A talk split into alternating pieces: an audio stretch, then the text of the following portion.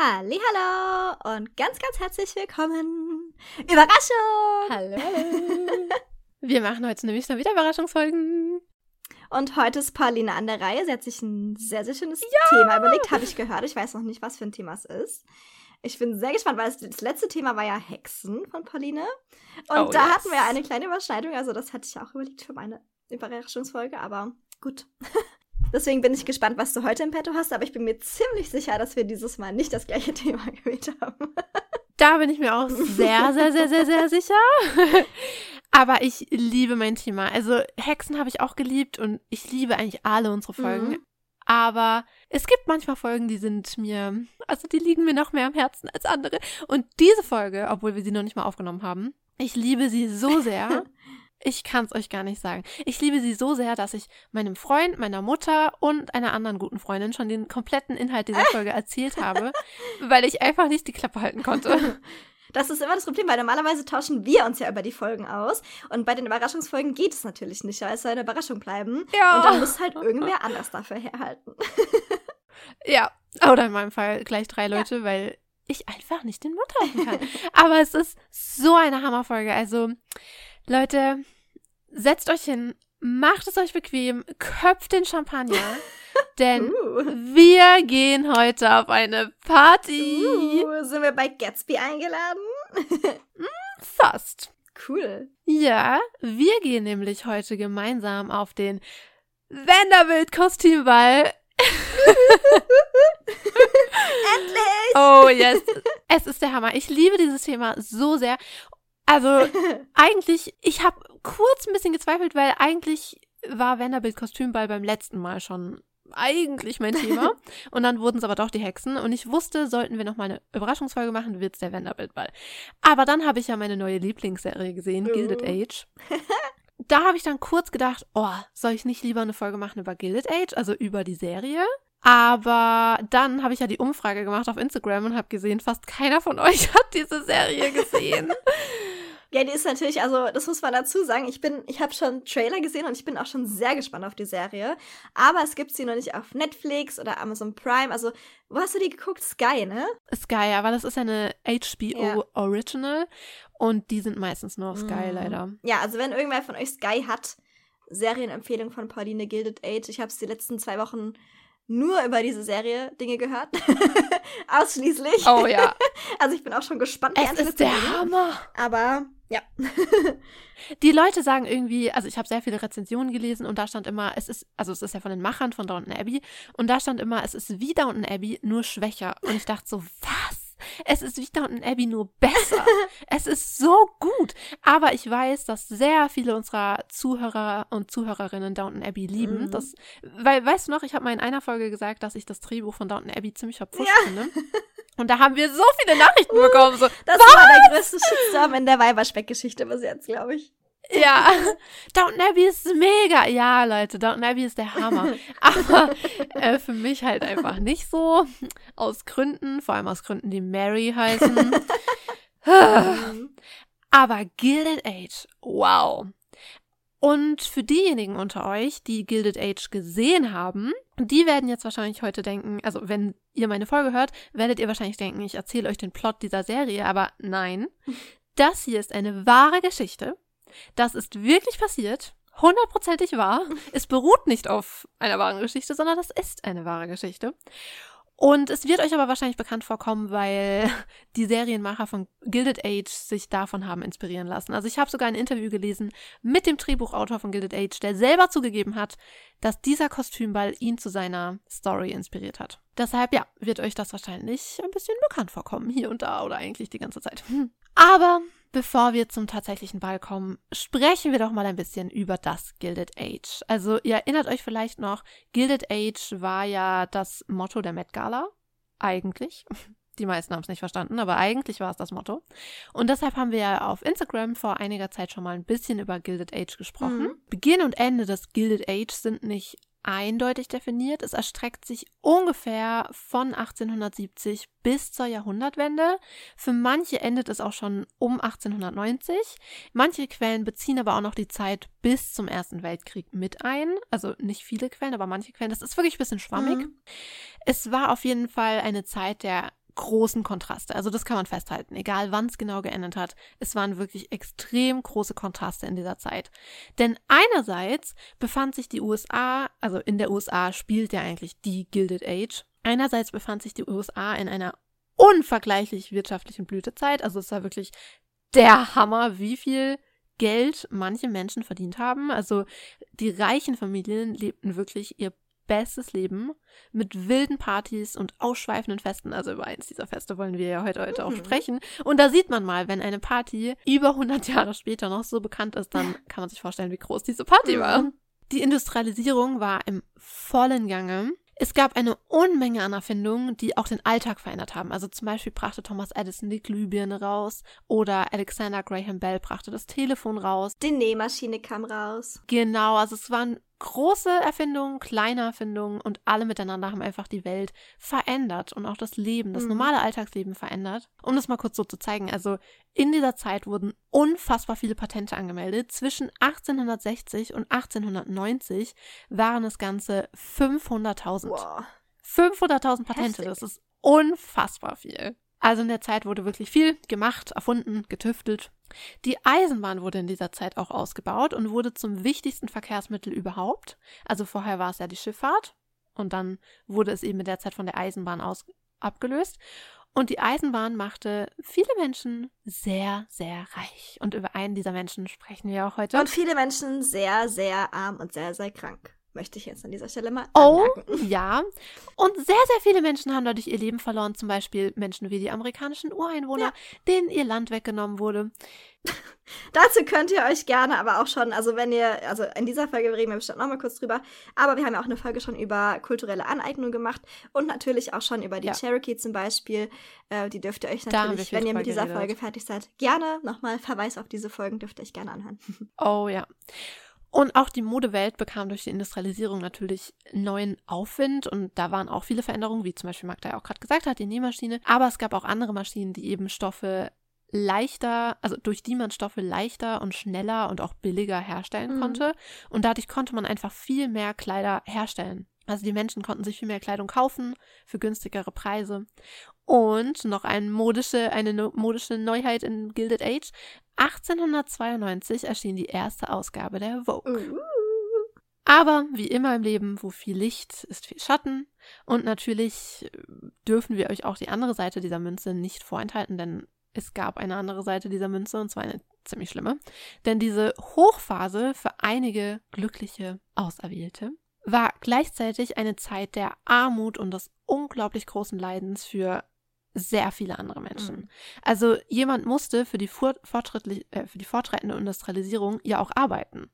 Und wir wissen, haben wir in der Geschichte schon öfter gesehen, die Menschen, die sich tatsächlich die Hände schmutzig machen, sind meistens nicht diejenigen, die mit dem Geld auch nach Hause gehen. Mhm. Und so war das in der Zeit natürlich auch. Und ein ganz großes Problem in der Zeit war die Korruption. Also da gibt es auch einen eigenen Begriff dafür den ich jetzt leider nicht mehr weiß, aber das ist auch nicht so wichtig. Irgendwas mit Spoiling, System, hm, Dingsbums. Okay. Denn vor allem im Eisenbahnbusiness wurde geschoben und betrogen bis zum geht nicht mehr. Also auch in anderen Branchen, in jeder Branche, sind wir mhm. ehrlich, aber vor allem im Eisenbahnbusiness, es war echt der Hammer. Und so blieb natürlich das Geld immer nur in den Händen derselben Menschen, weil das ja immer nur hin und her geschoben wurde, während halt andere Menschen, also der Großteil der Bevölkerung, einfach komplett leer ausging. Und so machte eben diese Korruption und auch einfach die Gier von den oberen Menschen das Leben für sehr, sehr, sehr viele Menschen sehr, sehr schwer.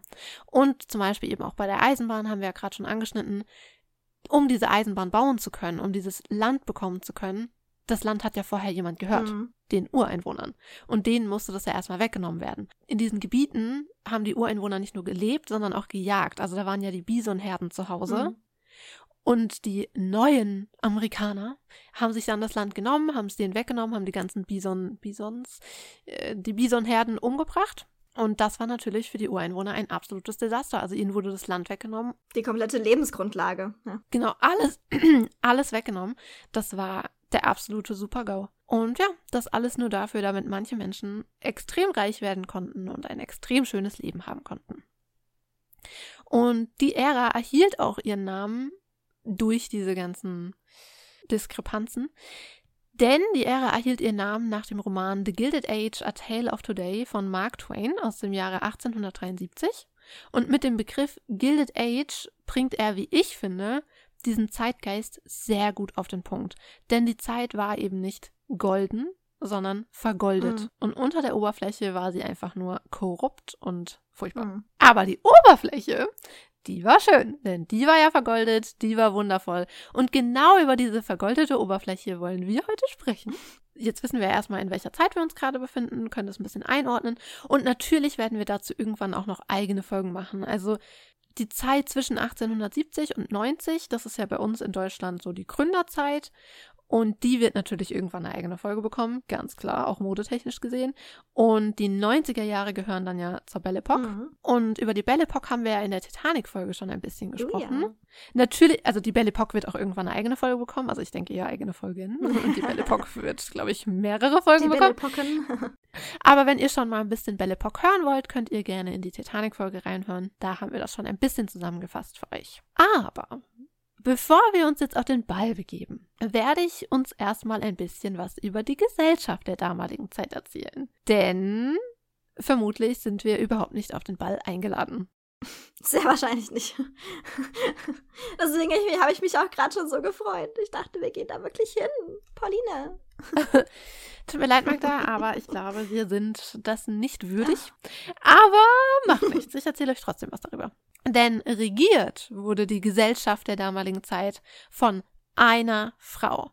Und zwar von Caroline Schermerhorn Astor. Der Mrs. Astor. Und der Artikel der gehört fest zu ihrem Namen. Also wenn ihr Caroline Astor mal googelt, steht da immer Die. Ein Artikel davor. Mhm. Immer. Immer, immer, immer. Es ist die Mrs. Astor. Immer, immer. Weil, und ich finde, das ist ziemlich witzig, weil in der Familie Astor gab es natürlich auch andere Ehefrauen, klar, nicht nur sie. Und deshalb auch andere Mrs. Astors. Aber es gab eben nur die eine Mrs. Astor. Und wenn du dich fragen musst, welche Mrs. Astor gemeint ist, dann ist es schon ein ganz klares Anzeichen dafür, dass du nicht zur Gesellschaft gehörst. Und ist ja klar, jede Königin, jede Queen Bee braucht natürlich auch einen Assistenten. Und ihre rechte Hand war Ward McAllister. Und dieser Mo Ward McAllister half seiner geheimnisvollen Rose, wie er es nannte, dabei die Gesellschaft zu formen und zu leiten. Und ich finde das echt ganz witzig, weil ich schwöre, also du weißt es nicht, weil du Gilded Age nicht gesehen hast, aber jeder, der Gilded Age gesehen hat, wird wirklich denken, ich plapper gerade einfach nur den Plot der Serie nach. Weil da ist auch ein Ward McAllister und da ist ebenfalls eine Caroline Astor und er nennt sie sogar seine geheimnisvolle Rose. Und ich dachte so, oh mein Gott, ihr habt alles nachgemacht. Das ist der Hammer. Ich liebe Wie sagt Serie. man so schön, die besten Geschichten erzählt das Leben. Ja, es ist wirklich so, es ist wirklich so. Aber ähm, ja, falls ihr das nicht wusstet, diese Menschen haben wirklich existiert und haben damals eben die Gesellschaft oder die Elite der Gesellschaft regiert. Und Caroline Astor allein, also na, nicht ganz allein, mit Ward McAllister zusammen, entschied, ob eben deine Herkunft und dein Nachname gut genug ist, um Teil der Gesellschaft zu werden.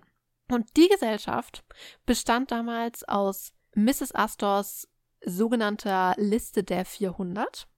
Und das waren eben 400 Menschen, die sozial akzeptiert waren, also mit denen man sich zeigen konnte, mit denen man Zeit verbringen konnte. Denn der Höhepunkt der Saison war immer der Sommerball der Astors. Und eingeladen waren nur die Menschen, die auf dieser Liste standen, denn, Fun Fact, in Mrs. Astors Ballsaal passten genau 400 Menschen. Hm.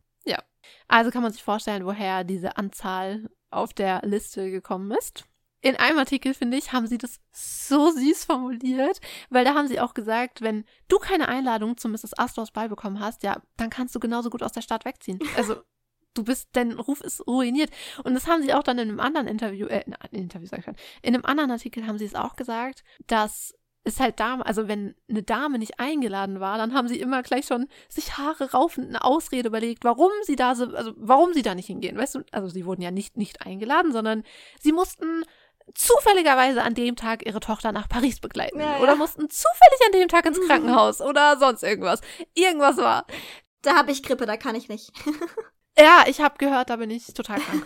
Schade, Zufälle gibt's. Aber ich meine, wir heute finden das amüsant, aber ich meine, für die Leute war das wirklich, wenn du nicht eingeladen warst, dein soziales Leben war vorbei. Mhm. Und dann kannst du wirklich auch gleich die Stadt verlassen, weil was willst du da noch? Und 1892 druckte sogar die New York Times die Liste der 400 ab. Und dann wusste jeder Bescheid, wer draufsteht und wer nicht. Aber da sieht man mal, wie wichtig diese Liste auch war, wenn die New York Times diese Liste abdruckt. Also. Absolut. Also man muss natürlich sagen, klar, es gab auch Kritiker, natürlich, die gab es. Und auch aus guten Kreisen gab es schon auch Kritiker, die sich da auch ein bisschen drüber lustig gemacht haben, vor allem über Ward McAllister. Also er wurde dann auch so Ward McAllister Make Alister genannt. Weil man sich halt darüber schon, über, weißt du, über seinen Snobismus halt ein bisschen mhm. lustig gemacht hat.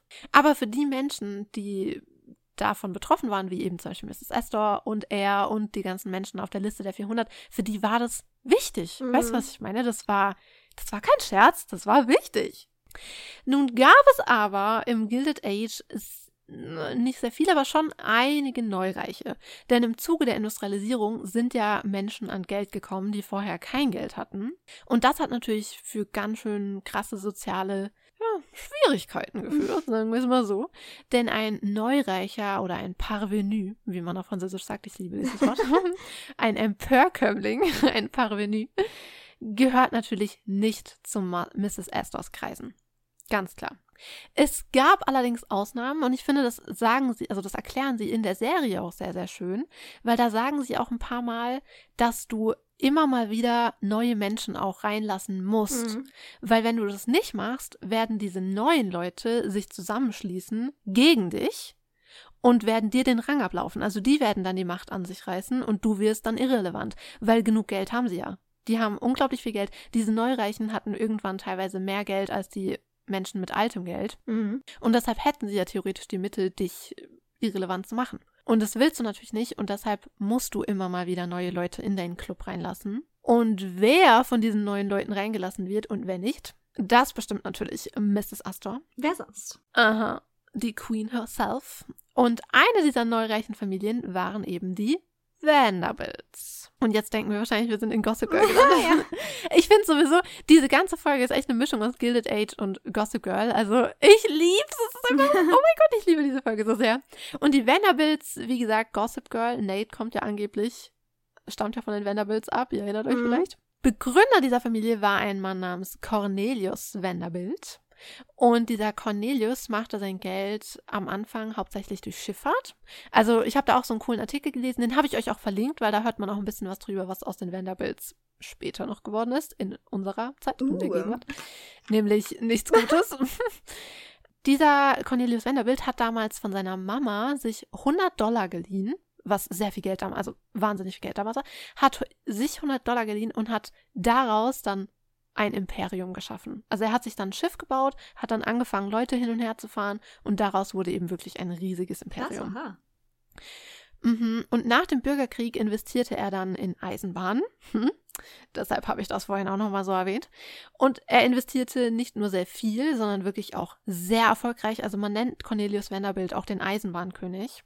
Und ja, damit hat er ziemlich viel Geld gemacht, denn am Ende seines Lebens besaß er 100 Millionen Dollar und das ist in heutigem, heutigem Geld fast 3 Milliarden Dollar. Wow. Also echt einiges. Seine Familie war also sehr, sehr, sehr, sehr, sehr, sehr reich, aber eben neureich. Und damit könnt ihr euch vorstellen, waren sie in der Gesellschaft nicht sonderlich angesehen. Was in Gilded Age sogar kurz erwähnt wird, denn da wird mal auch kurz so erwähnt, dass ein paar neureiche Familien keine Logen bekommen in der Oper und dass sie deshalb überlegen, ja, ihr eigenes Ding zu machen. Und da werden unter anderem auch die Vanderbilts erwähnt. Also auch das kommt in Gilded Age vor. Oh mein Gott, ich liebe die Gilded Age so sehr. Eine Person aus der Familie Vanderbilt wollte das allerdings ändern. Und zwar eine Frau namens Alva Vanderbilt. Mhm, voll schöne Name, oha. Mhm. Alva hatte nämlich 1875 einen Spross aus dem Hause Vanderbilt geheiratet, und zwar William Kissam Vanderbilt.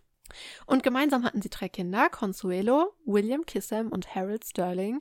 Und mich hat das so verwirrt, weil Consuelo, ich dachte die ganze Zeit, das wäre ein Junge, aber es ist ein Mädchen. Hm. Das ist eine Tochter. Und die hat, also nur so kleiner Funfact, die hat ihren Namen durch die Patentante bekommen, weil die beiden, Alva und William, haben sich auf einem Ball von Alvas guter Freundin Consuelo kennengelernt. Und die war dann auch die Patentochter, äh, Patentante ihrer Tochter. Ja. Und so ist die Tochter zum Namen Consuelo gekommen. Cool. Also nicht verwirren lassen, es ist ein Mädchen. und diese Vanderbilts, Alva und William, bauten auf der Fifth Avenue ein riesiges Haus in Renaissance-Stil. Und dieses Haus fand auch sehr, sehr viel Beachtung, ob positiv oder negativ, sei mal dahingestellt.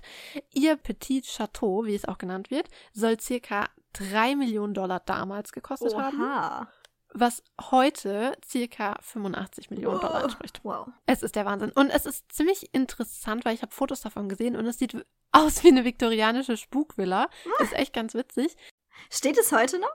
Nee, leider nicht. Ist echt ah, schade. schade. Das wurde irgendwann demoliert und dann wurde es abgerissen. Total schade. Warum macht man sowas? Mann. Ich verstehe es auch nicht, weil die Vanderbilts generell haben ziemlich viele sehr große Häuser gebaut in New York und ich glaube, gar keins davon steht mehr. Aha. Also ich glaube nicht, dass irgendeins davon noch da ist. Echt schade. Tja, die Menschheit weiß einfach nichts zu schätzen.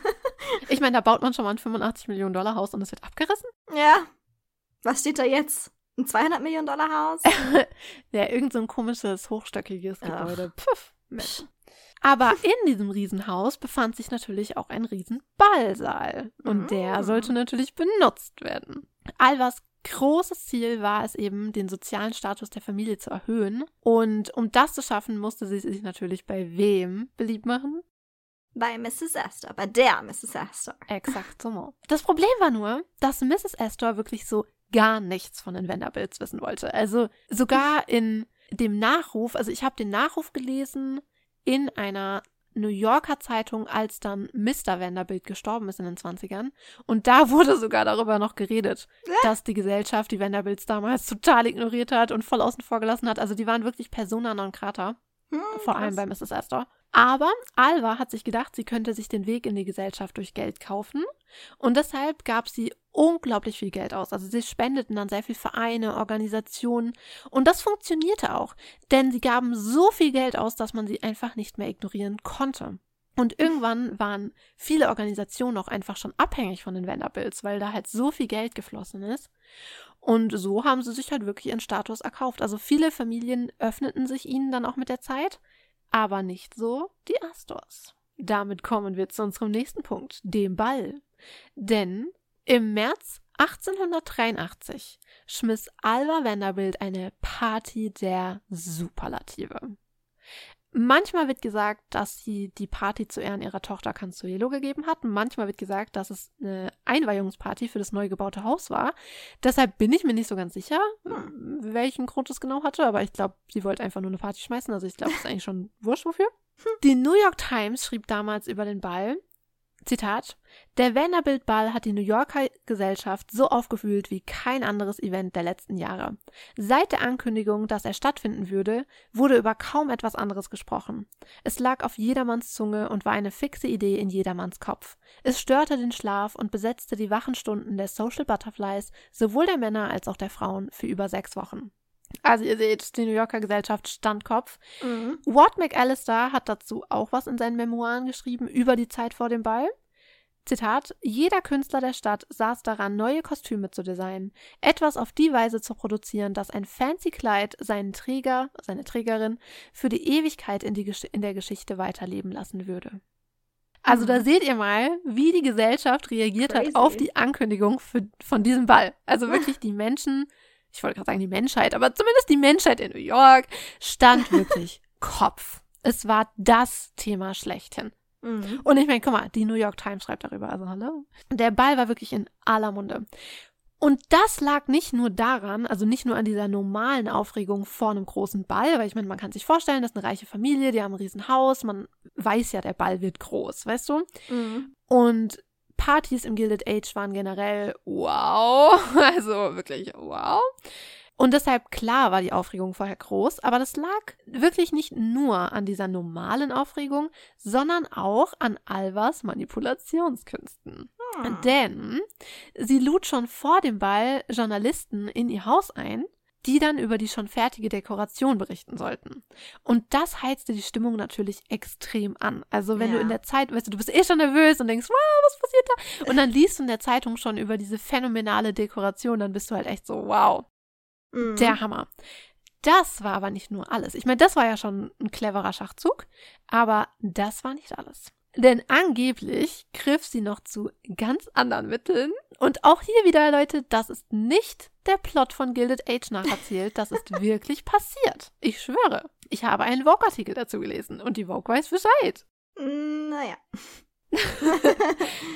Denn Mrs. Astor hatte eine Tochter namens Carrie. Und diese wollte unbedingt auf den Ball. Also sie ging natürlich davon aus, dass sie eingeladen wird. Klar, weil ich meine, sie ist Mrs. Astors Tochter. Sie wird überall hin eingeladen. Und mhm. probte deshalb mit ihren Freundinnen schon sehr fleißig Tänze. Doch dann geschah das Undenkbare.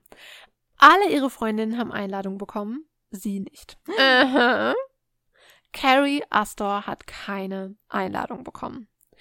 Sie war natürlich verzweifelt Sie ist dann zu ihrer Mutter gegangen und hat gesagt, das kann doch nicht wahr sein.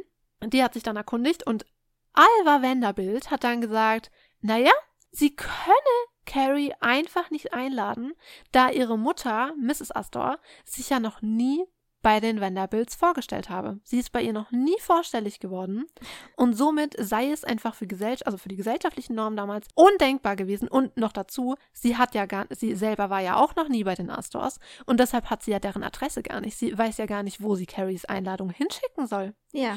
Und deshalb kann sie Carrie einfach nicht einladen. Schade, Marmelade. So ist es halt manchmal im Leben. Leider, leider, leider. Carrie war verzweifelt und ähnlich ging es auch ihrer Mutter, weil ihr müsst euch mal vorstellen, Mrs. Astor war ja die, wie gesagt, die Königin der Gesellschaft. Mhm. Und plötzlich wurde sie zu einem Ball nicht eingeladen. Das war echt krass. Und dadurch hatte sie natürlich auch total Angst, gesellschaftlich irrelevant zu werden. Und deshalb, und auch weil ihre Tochter ihr wahrscheinlich auch ein bisschen leid getan hat, sah sich Mrs. Astor dann gezwungen, die Vanderbilts zu besuchen. Und am nächsten Tag erhielten die Astors ihre Einladung. Ist das nicht einfach eine verrückte Crazy. Gossip Girl Story? Mhm. Ja, das ist so richtig, so ein richtiger Blair-Move. Oh, ich weiß gar nicht, wo ich deine Einladung hinschicken soll. Ja, ich würde ja, aber was soll ich machen? Tut mir sehr leid. Ich lieb's, weil es wirklich so Gossip Girl-mäßig ist. Und man, also so ähnlich, also ich will euch nicht spoilern, schaut einfach The Gilded Age. Aber da gibt es eventuell, eventuell eine Szene oder eine Storyline, die sehr ähnlich ist. Und man denkt sich so, äh, äh nein. No way. Aber doch. Es ist genau so passiert. Ich liebe Crazy. es. Oh mein Gott, ich liebe diese Folge so sehr. Ich bin, ihr müsst euch das bildlich vorstellen. 1883. Für dich als Frau waren deine gesellschaftlichen Dinge einfach, das, das, das war alles, verstehst du? Mhm. Dein gesellschaftlicher Rang war alles. Und dann kommt da eine dahergelaufene Parvenue namens Alva Vanderbilt und lädt Mrs. Astor einfach nicht zum Ball ein und erpresst sie so, zu sich zu kommen. Ist das nicht einfach der Wahnsinn? Gott, ich liebe diese Geschichte so sehr. Jetzt kommen wir aber zum Abend des tatsächlichen Balles.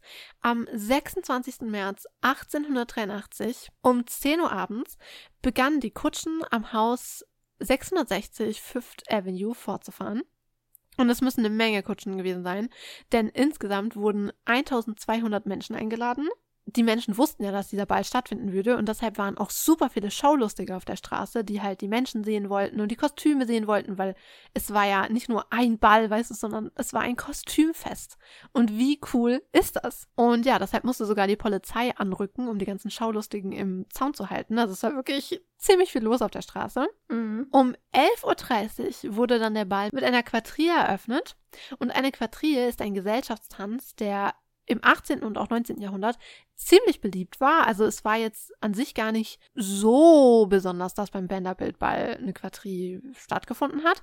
Aber jede Quadrille, also es waren mehrere, hatte ein eigenes Motto und auch eigene Kostüme.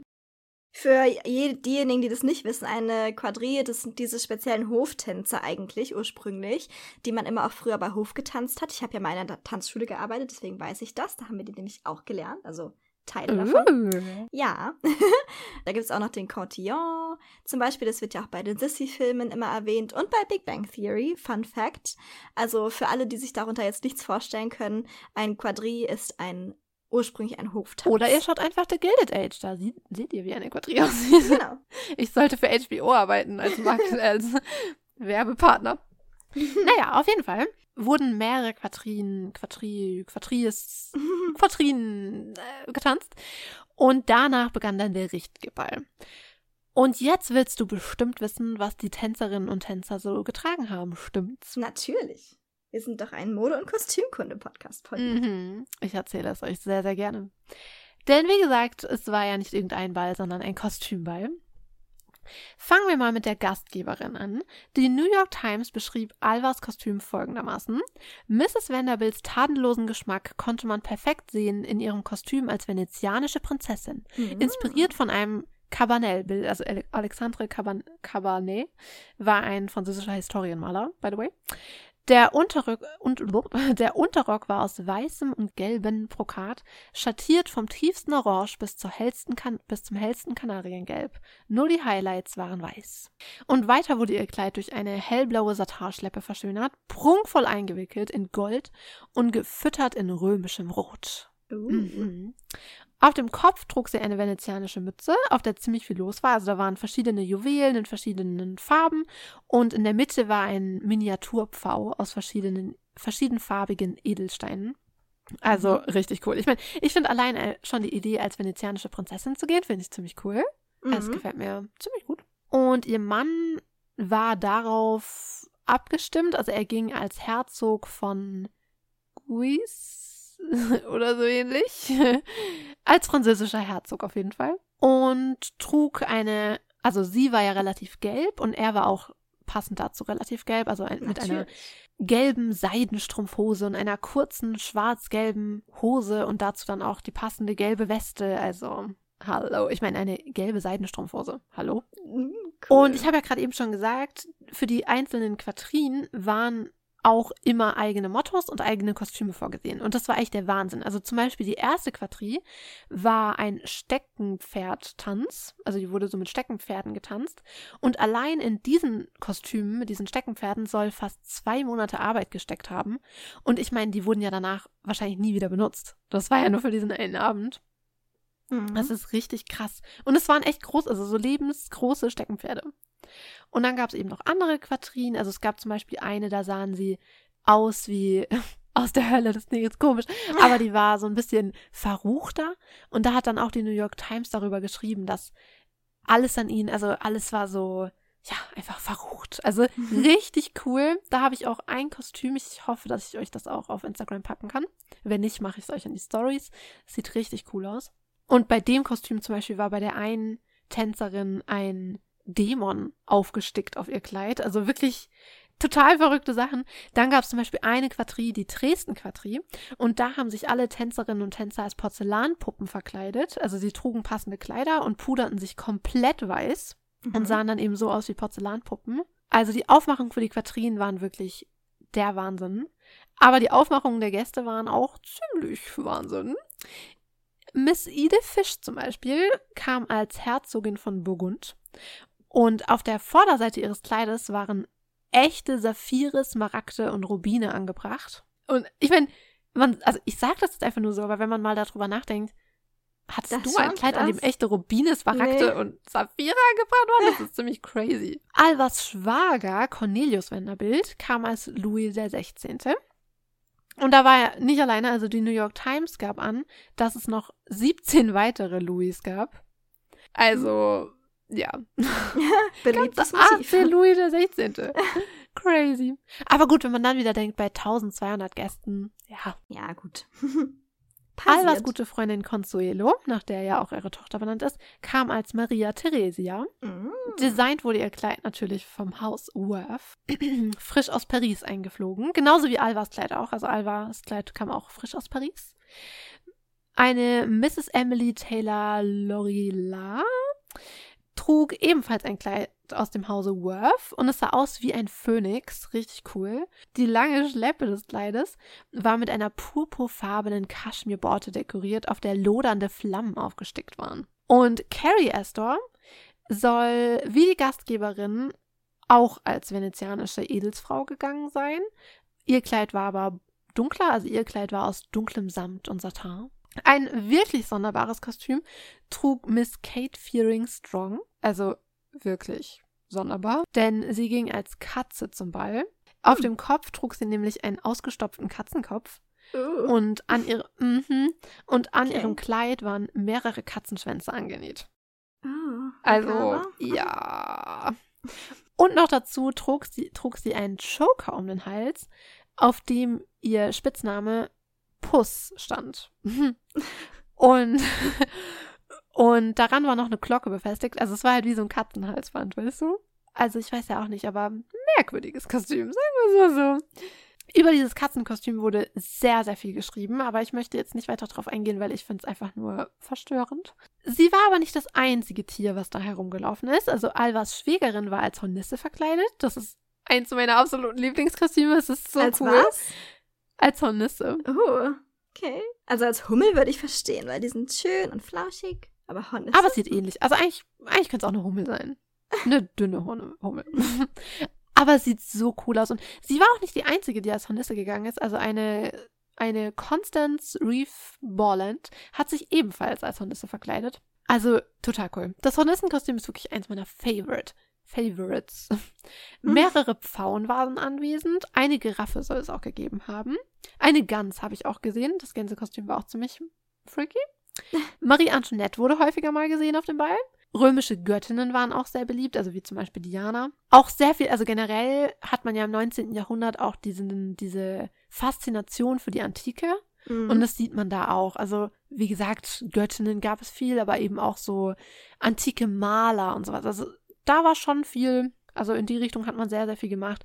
Könige gab es natürlich allerlei. Ritter, Mönche, Stierkämpfer, Hexen, Pharaoninnen, also alles Mögliche.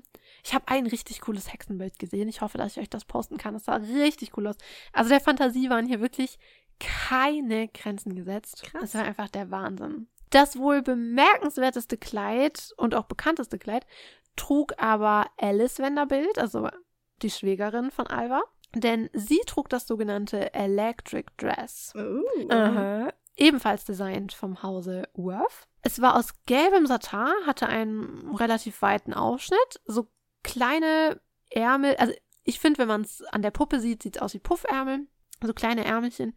Und unter dem gelben Oberrock kommt dann der Unterrock hervor. Also du siehst den Unterrock und der war aus mitternachtblauem Samt. Aha. Und das ganze Kleid ist bestickt, teilweise mit Metallicfäden, auch am Samt sind so metallische Fäden angebracht, aber da sind auch Perlen angebracht an dem Kleid, also einfach wahnsinnig viel Bestickung. Aber jetzt fragt ihr euch wahrscheinlich, warum das Kleid Electric Dress hieß. Ja. In der Hand trug Alice eine Fackel, die hell leuchtete. Denn in ihrem Kostüm war eine Batterie versteckt und so, also wenn sie diese Fackel so hochgehalten hat, hat sie halt so geleuchtet. Und das muss wirklich unfassbar gewesen sein, weil ihr müsst euch vorstellen, Thomas Edison hatte gerade erst seine Glühbirne an den, an den Markt gebracht, der Mhm. Bevölkerung gezeigt und die wenigsten hatten elektrisches Licht zu Hause. Und dann kommt da Alice Vanderbilt mit einem Kleid und einer leuchtenden Fackel in der Hand. Das ist, das ist verrückt. Also wirklich, das ist verrückt. Viele das Leute hatten bestimmt noch nicht mal krass. eine Glühbirne gesehen bis zu dem Zeitpunkt. Also die Menschen schon, und ich sag dir auch gleich, warum sie das gemacht haben, also warum sie es gesehen haben. Aber ich meine, klar, das ist die High Society, die kannten Glühbirnen mittlerweile, aber auch die hatten nicht alle Glühbirnen zu Hause. Und die Vorstellung, dass du einfach mit so einer elektrischen Fackel durch die Gegend läufst, also Mhm. wow. Crazy. Richtig crazy. Mhm. Das Kleid gibt es auch heute noch. Also das ist heute im Museum of the City of New York ausgestellt. Mhm. Da kann man sich das näher anschauen. Und nächstes Jahr sehen wir es dann wahrscheinlich auf der Met Gala bei Kim Kardashian. Oh mein Gott, bitte. bitte. Tja, wir, wir schauen mal, ob das. Ich würde es ihr zutrauen, auf jeden Fall. Mhm. Und nicht nur die Gäste waren verkleidet, auch die Angestellten sollten sich verkleiden. Und zwar aus, als Kellner aus anderen historischen Epochen. Also jeder war verkleidet. Ja, und so tanzten also hunderte Sonnenkönige, Maria Theresia, Marie Antoinette, Pharaoninnen, Hexen, Katzen, Gänse, alle miteinander durch die Nacht. Und es muss bestimmt so faszinierend ausgesehen haben. Also Mhm. Oh mein Gott, ich würde, ich kann euch nicht sagen, was ich dafür geben würde. Ich meine, ich bin ja sowieso so ein Nerd und ich fühle mich sowieso immer, als wenn ich einfach in der falschen Epoche geboren worden wäre. Und ich kann euch nicht sagen, was ich darum geben würde, auf diesem Ball gewesen zu sein. Es ist so krass. Ich wäre so gern dabei gewesen. Oh mein Gott. Und natürlich gab es da dann, wie gesagt, viel zu sehen bei all diesen krassen Kostümierungen, obwohl manch einer vielleicht von der Dekoration abgelenkt war. Denn das Haus war wirklich dekoriert bis zum geht nicht mehr. Und dank der Journalistinnen, die Alva ja zuvor ins Haus eingeladen hat, wissen wir auch ganz genau, wie, wie das Haus aussah. Also hier habe ich mal ein Zitat von der New York Times. Sie kamen in das Haus rein, Zitat, dort waren Rosen über Rosen über Rosen, mit den angemessenen aristokratischen Namen. Im Flur und Salon der ersten Etage waren Vasen und vergoldete Körbe verteilt, gefüllt mit natürlichen Rosen in überdurchschnittlicher Größe, sowie die dunkle, die dunkelpurpur Jacques Minot, die tiefpinke Glory de Paris, die hellpinke Baronesse de Rothschild, die Herzogin von Kent sowie die neue und wundervolle Marie-Louise Vassey. Und der Hauptteil des Abends fand natürlich im Ballsaal statt. Diesen beschrieb die New York Times als Märchenland, also Zitat Märchenland. Und jetzt kommt das Zitat, wie sie den Raum beschrieben haben. Er wirkte nicht wie ein Raum letzte Nacht. Es war wie ein Garten in einem tropischen Regenwald. Die Wände waren nicht zu sehen, an ihrer Stelle war ein undurchdringlicher Dickicht von Farn über Farn und Palme über Palme. Von den Palmästen hing eine Unmenge an wunderschöne Orchideen, die eine große Farbvielfalt und scheinbar endlose Variation an Formen aufwiesen. Und von den Decken hingen kubanische Weinreben, und selbst die Türen waren von Rosen und Lilien bedeckt. Also, wow. Wow, wow, wow, wow, wow.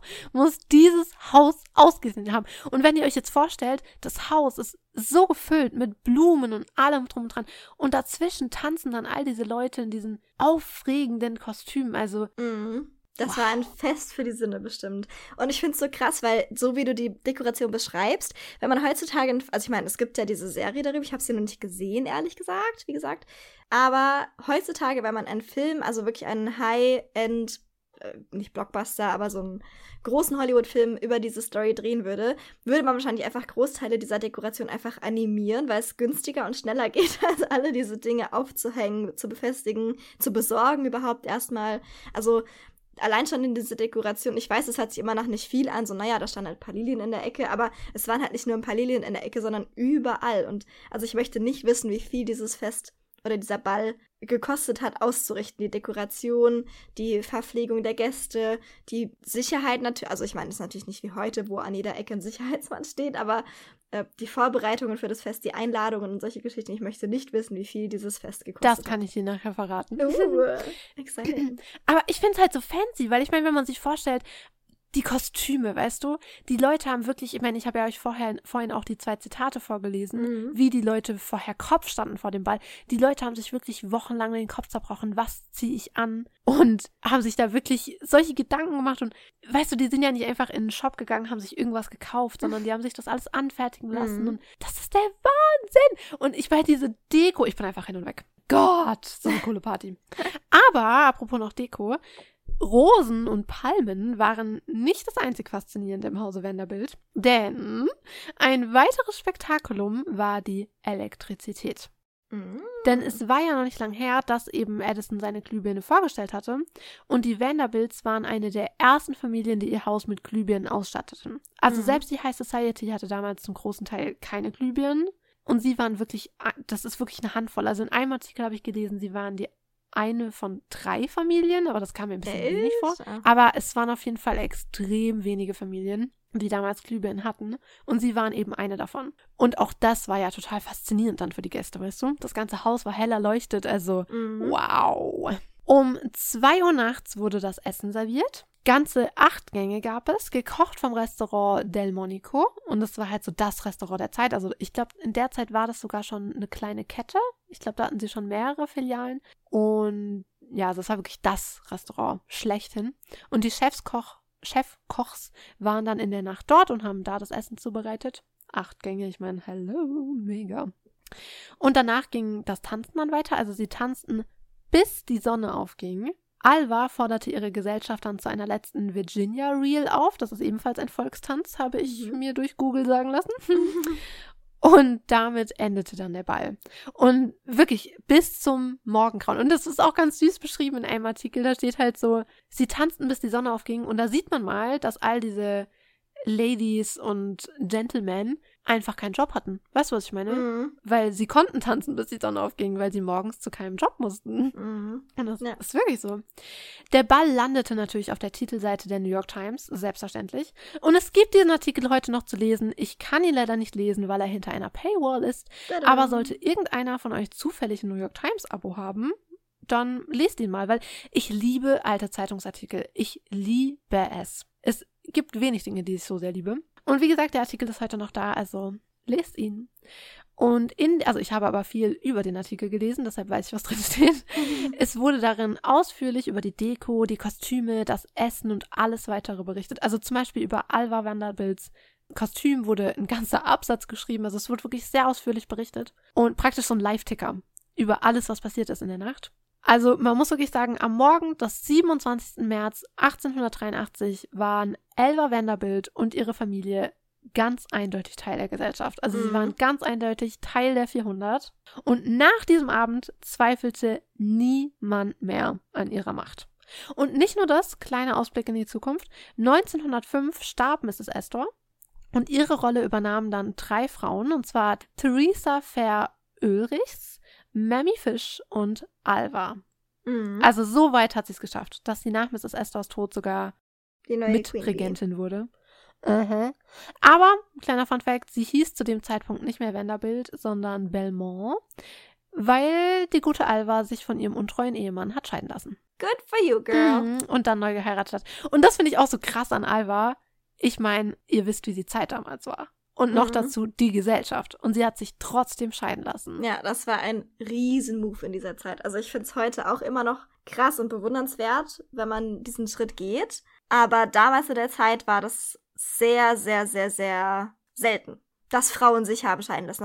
Es kam schon vor, dass Männer sich manchmal haben scheiden lassen, aber dass es von der Frau ausging, das war sehr selten. Mhm. Und ich meine, was meint ihr, wie viele Männer untreu gewesen sind? Ja. Und die Frauen sind trotzdem nicht gegangen. 99,9 Prozent.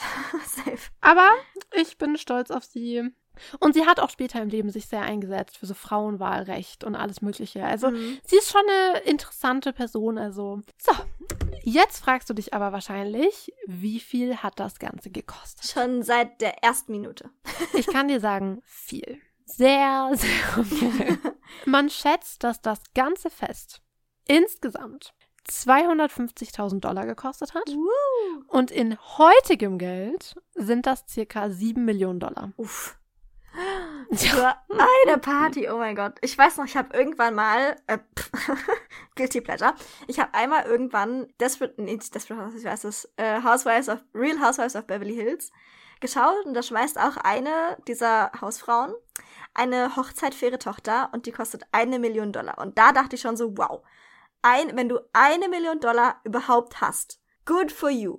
Aber wenn du eine Million Dollar erübrigen kannst für ein Fest, also dann weißt du, du hast es geschafft. Aber sieben Millionen Dollar, wow, heftig. Aber wundert mich mhm. nicht, wenn ich mhm. das alles so höre, wenn ich ehrlich bin. Also, habe ich ja gerade schon gesagt, wenn man sich diese Dekoration vorstellt, das ist, würde man heute nicht mehr ähm, live machen an einem Set zum Beispiel von einem Film, sondern man würde das animieren, weil es einfach so teuer ist, das alles auszustatten und zu planen, vor allen Dingen vorher und ja, unglaublicher Aufwand. Also es, man weiß heute auch noch ein bisschen darüber, also was das Einzelne so gekostet hat. Mhm. Also in heutigem Geld soll, sollen allein die Blumen 300.000 Dollar gekostet haben. Mhm.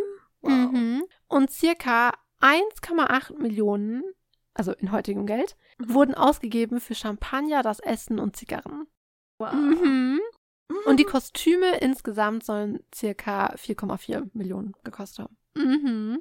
Und ich musste bei einem Artikel so lachen, weil da wurde so spöttisch gesagt, so, naja, ganz schön viel Geld dafür, einfach, also ganz schön viel Geld einfach nur dafür, dass Alva Freunde finden kann. Ja.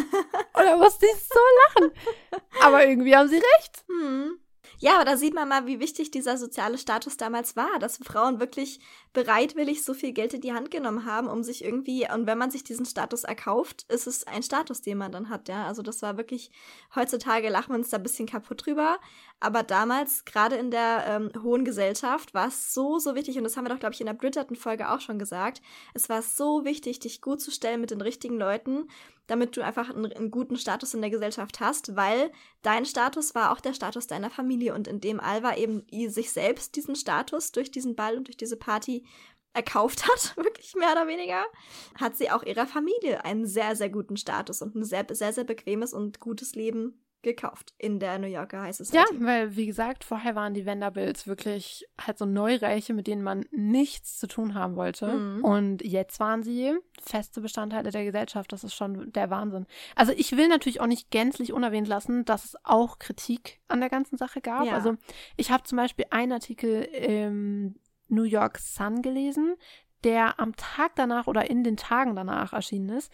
Und darin wurde sehr deutlich kritisiert, wie falsch es eben sei, so viel Geld auszugeben für Kleidung und Champagner, Mhm. während so viele Menschen Not leiden.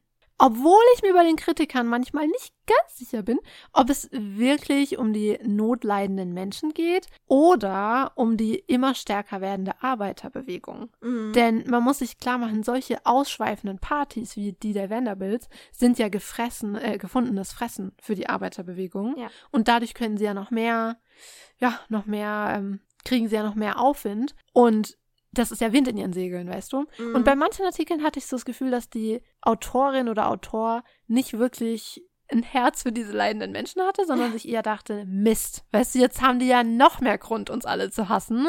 Warum macht ihr das? Also eher so. Mhm. Aber sei es wie es sei. Also es gab auch viele Karikaturen damals, die eben über die Party und die Teilnehmer auch so gespöttelt haben.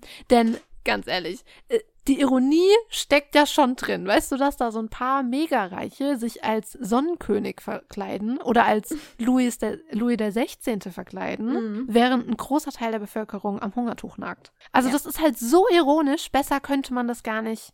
Hätte man es schreiben wollen, hätte man es nicht besser machen können. Mhm. Also, ja. Und wie gesagt, ich habe es ja schon mal gesagt, ich bin Sozialdemokratin. Und wenn ich sowas sehe, wie ich bin einfach der Meinung, Menschen generell dürften nicht so viel Geld haben. Also es sollte eine Obergrenze dafür geben, wie viel ein Mensch haben darf. Ein Mensch sollte gar keine Milliarden haben dürfen. Das ist meine Meinung, meine politische Meinung, meine persönliche Meinung. Und deshalb, wenn ich das Ganze höre, finde ich das richtig schlimm, vor allem wenn man sich vorstellt, eben wie viele andere Menschen, die sich ja für diese Menschen abgerackert haben Mhm. und sich abends nicht mal eine warme Suppe leisten können. Und die geben Millionen aus. Nee, was war's? Doch, ich glaube 1,8 Milliarden, äh, Millionen für Zigaretten und Essen und, Mhm. und Champagner. Das ist furchtbar. Aber gleichzeitig habe ich halt diesen Nerdteil in mir, der das alles liest und denkt, oh mein Gott, wow. Ist das faszinierend. Ja.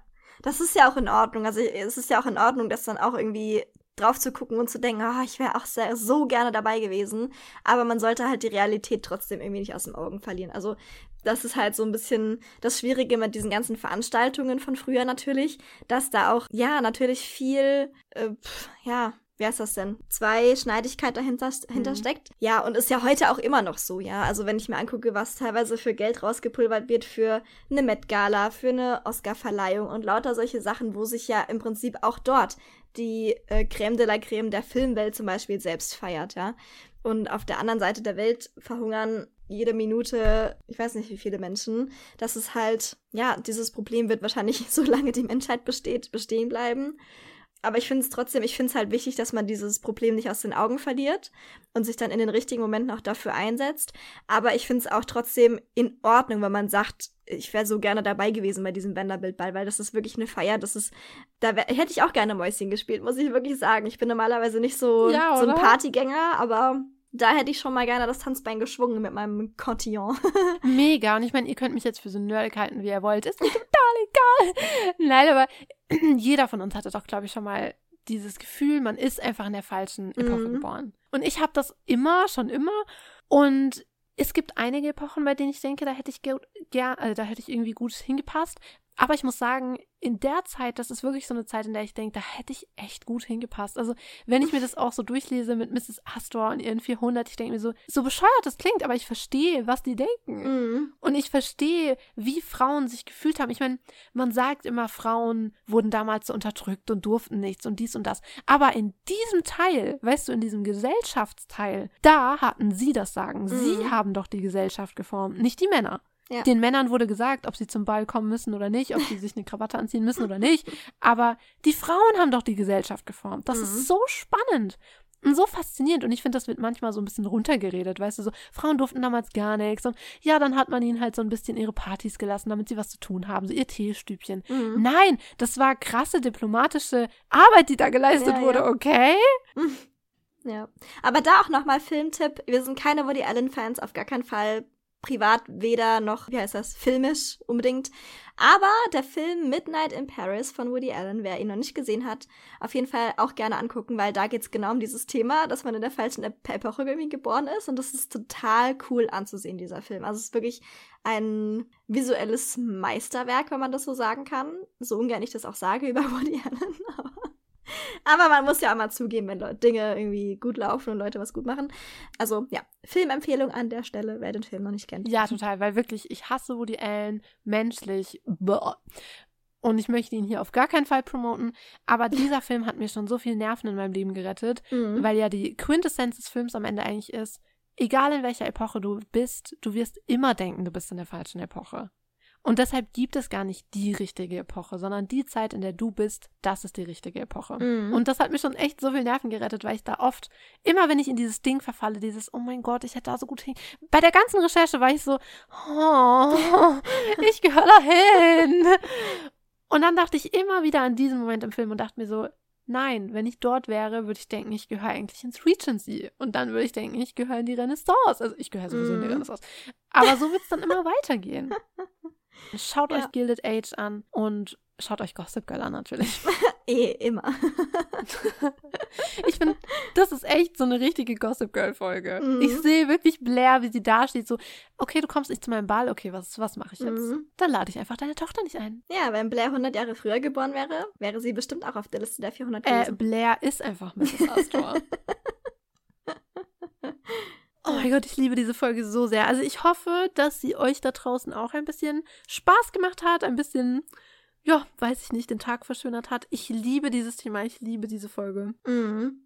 Ja, ich fand die Folge echt cool, weil, also ich, man hat natürlich schon die eine oder andere Story auch gehört vom Vanderbilt-Ball und das ist immer so ein, so ein Phantom irgendwie. Also man hört das so oft, der Vanderbilt-Ball und hier und da und oben, unten, rechts, links. Und man kann sich darunter irgendwie so nicht so richtig was vorstellen, finde ich immer. Also man hört dann, ja, und opulente Dekoration und opulente Kostüme und so. Aber ich finde es so interessant mal zu hören, was, also wie die Dekoration wirklich genau aussah und wie die Kostüme auch genau aussahen und wie viele Louis 14 oder 16 da äh, waren und wie viel es vor allem gekostet hat. Das fand ich super interessant zu hören, weil ich finde, man kann sich darunter irgendwie gar nichts sonst vorstellen. Häufig. Total. Es ist so krass. Also, Gott, ich liebe den Vanderbilt-Kostüm, weil das ist so ein cooles Thema. Und, nein, nein, ich hätte euch jetzt schon fast gespoilert für Gilded Age, aber nein. Aber wenn ihr Gilded Age gesehen habt, dann schreibt uns gerne und sagt, was ihr darüber denkt. Pauline wird all eure Nachrichten beantworten. Weil ich habe es ja noch nicht gesehen. Also wenn ihr uns schreibt, dann muss Pauline diese Nachrichten beantworten, damit ich nicht gespoilert werde. Mein Problem ist, ich kann mit niemand drüber reden, weil es bisher niemand gesehen hat. Und ich gehe zurzeit zu jedem, hast du Gilded Age gesehen? Und jeder so, nein. Frau an der Supermarktkasse, haben Sie Gilded Age gesehen? haben Sie das gesehen? es ist so gut, oh mein Gott. Ich liebe es so sehr. Schaut es euch an und danach schreibt uns sofort, sagt, was ihr denkt. Und sobald, ich mache irgendwann nochmal eine Umfrage. Und sobald dann die Mehrheit von euch es gesehen hat, machen wir eine eigene Gilded Age Folge, weil es ist so spannend. Also jeder dieser Charaktere beruht auch auf historischen Charakteren mhm. und es ist sehr, sehr spannend und ja, ich will nicht so viel verraten. Schaut es euch an und dann meldet euch bei uns. Ja. Aber apropos Instagram, ihr dürft uns natürlich auch gerne dort folgen, wie immer.